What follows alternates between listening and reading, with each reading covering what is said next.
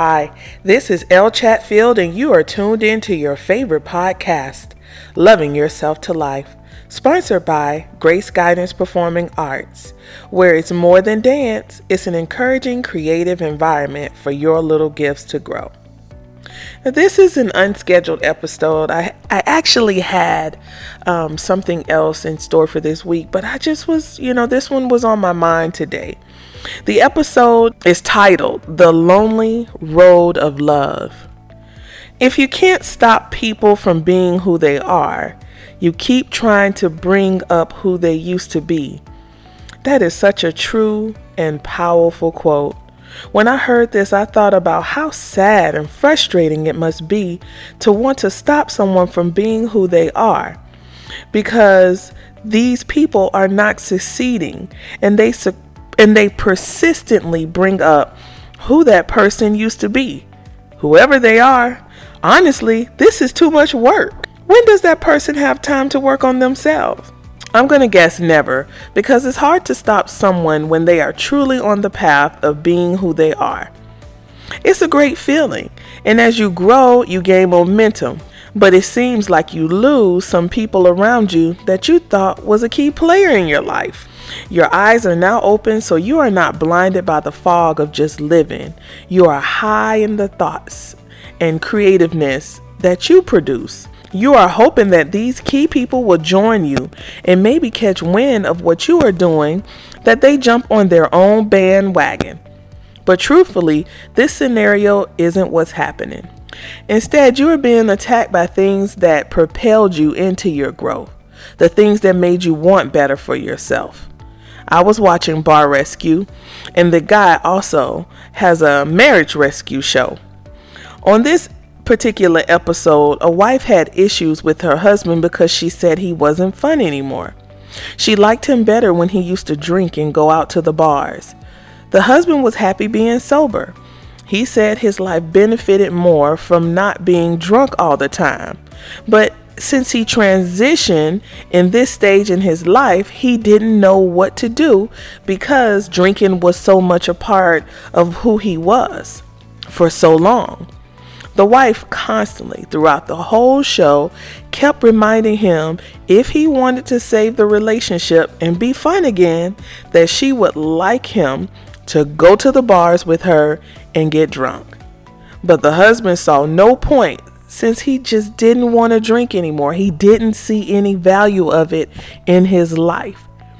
But he also didn't want to lose his wife. Talk about a double whammy. I felt for this guy. Not only did he want to move on with his life, he wanted to forget those things. He he never wanted to feel the way that he felt when he was drunk again, but the love of his life keeps telling him that it's better for them if he was drunk. How lonely. How lonely to want to better your life, but your heart is being pulled in the direction of something that brings you into a place you don't want to be. The hardest but most freeing thing is that in your journey of gaining a loving, fulfilled life, you may encounter the lonely road of love.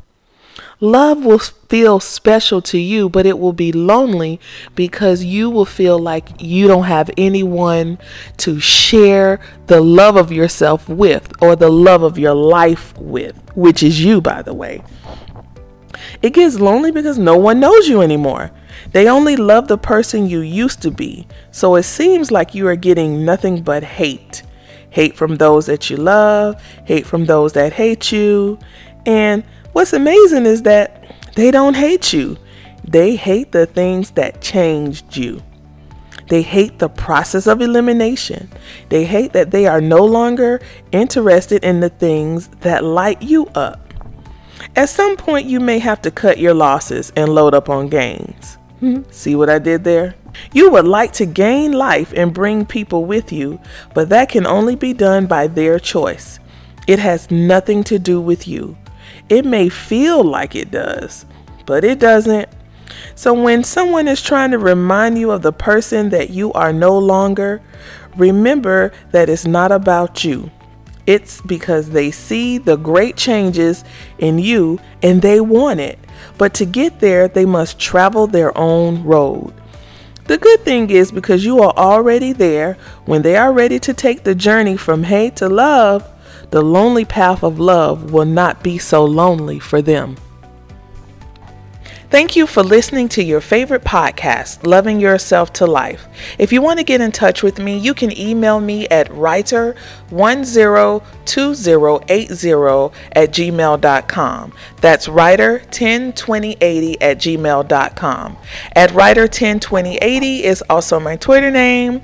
You can also see me on Instagram. I do record video messages on Loving Yourself to Life. And I also have a Facebook page. It's at Loving Me Too, and that's T O O. Make sure you do something for yourself that you and only you will love. Have a love yourself day.